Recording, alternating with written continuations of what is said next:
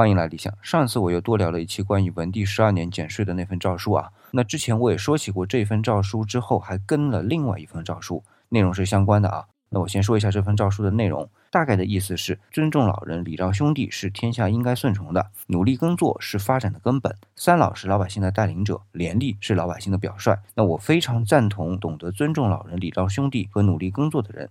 也非常赞赏三老与廉吏的操行。现在全国有这么多个县，却说没有懂得尊重老人的人、礼让兄弟的人、努力工作的人可以推荐。那还有那些三老和廉吏也是，这怎么可能？如果真是这样，那也反映出基层办事人员举荐措施不够得力啊。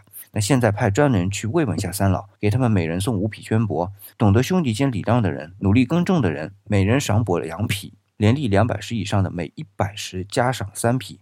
那我看完这份诏书啊，第一个反应和上一封减税诏书是一样的。汉文帝又拿那些基层的力没办法了，然后继续自己扛。